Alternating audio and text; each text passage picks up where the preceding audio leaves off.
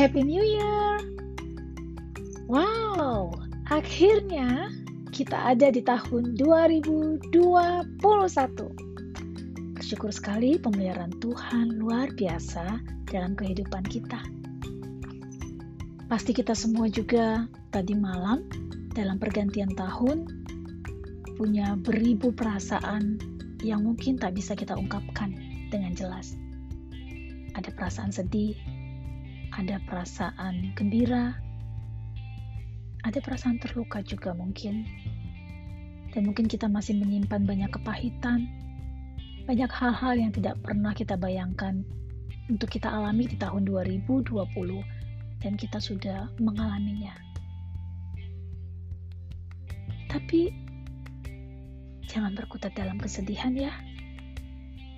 Hari ini, saat ini, kita sudah menginjakan kaki di tahun yang baru 2021.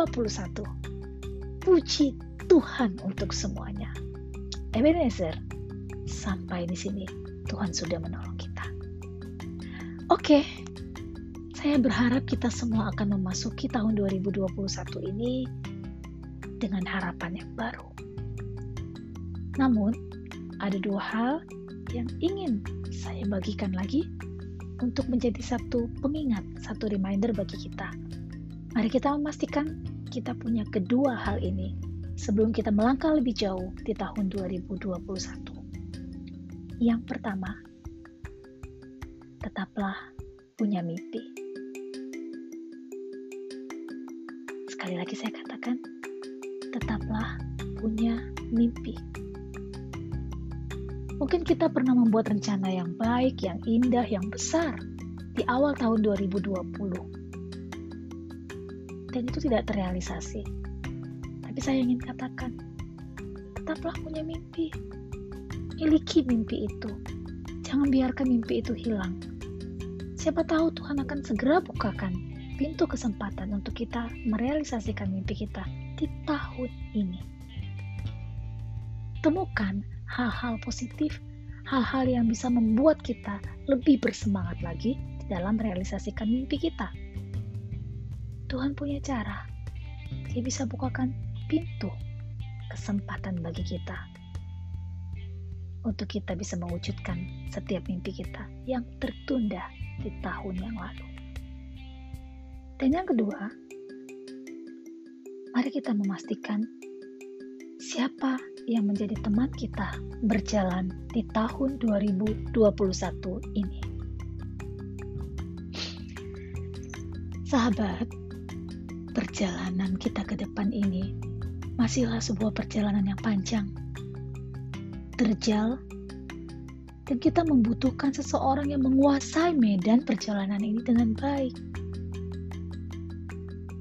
Banyak orang yang mungkin bisa meyakinkan atau mengaku atau menjanjikan kepada kita untuk menjadi teman yang akan menolong kita, teman yang setia menemani perjalanan kita, teman yang akan terus ada untuk menghibur kita, teman yang selalu ada di samping kita dalam segala kondisi. Tapi, tidak sedikit juga yang akhirnya tak bisa membuktikan bahwa dia akan tetap jadi teman seperjalanan yang akan berjalan bersama-sama dalam segala hal. Itulah alasannya kenapa Musa di dalam perjalanannya bersama bangsa Israel untuk masuk ke dalam tanah Kanaan, dia menemui bahwa tidak ada seseorang yang bisa diandalkannya untuk menemani perjalanannya yang panjang di depan. Sehingga Musa berkata kepada Tuhan, dengan memohon. Dia berkata, "Jika engkau sendiri tidak membimbing kami, janganlah suruh kami berjalan dari sini." Bukankah karena engkau berjalan bersama-sama dengan kami, sehingga kami, aku dengan umatmu ini, dibedakan dari segala bangsa yang ada di muka bumi ini? Kisah dalam keluaran 33 ini bagi saya seperti kisah seorang anak yang memohon dan berharap dan yakin pada ayahnya untuk berkata, "Ayah, Kalau ayah tak berjalan bersamaku, aku gak mau jalan. Aku tahu perjalananku di depan akan rumit, akan sulit. Dan aku tahu aku tidak akan bisa mengandalkan siapa pun. Tapi kalau ayah ada di sampingku,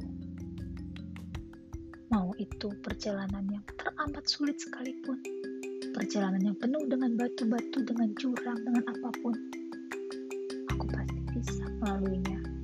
Karena ayah pasti akan menemani dan menggendongku. Indah sekali membayangkan kisah seorang anak yang mempercayakan perjalanannya untuk berjalan bersama ayahnya, bersama sahabat sejatinya bersama orang yang bisa diandalkannya. Yuk, kita jadi seperti Musa. Kita memastikan diri kita berjalan bersama sahabat sejati kita yang tidak akan pernah meninggalkan kita dan membiarkan kita berjalan sendiri. Dia pasti akan menemani perjalanan kita. Dia pasti akan menghibur kita di masa-masa sulit kita. Dia pasti akan membukakan begitu banyak hal indah ketika kita mau setia berjalan bersamanya. Selamat menjalani tahun 2021 bersama Tuhan Yesus, sahabat yang sejati. Dia pasti akan membuat perjalananmu beruntung. Amin.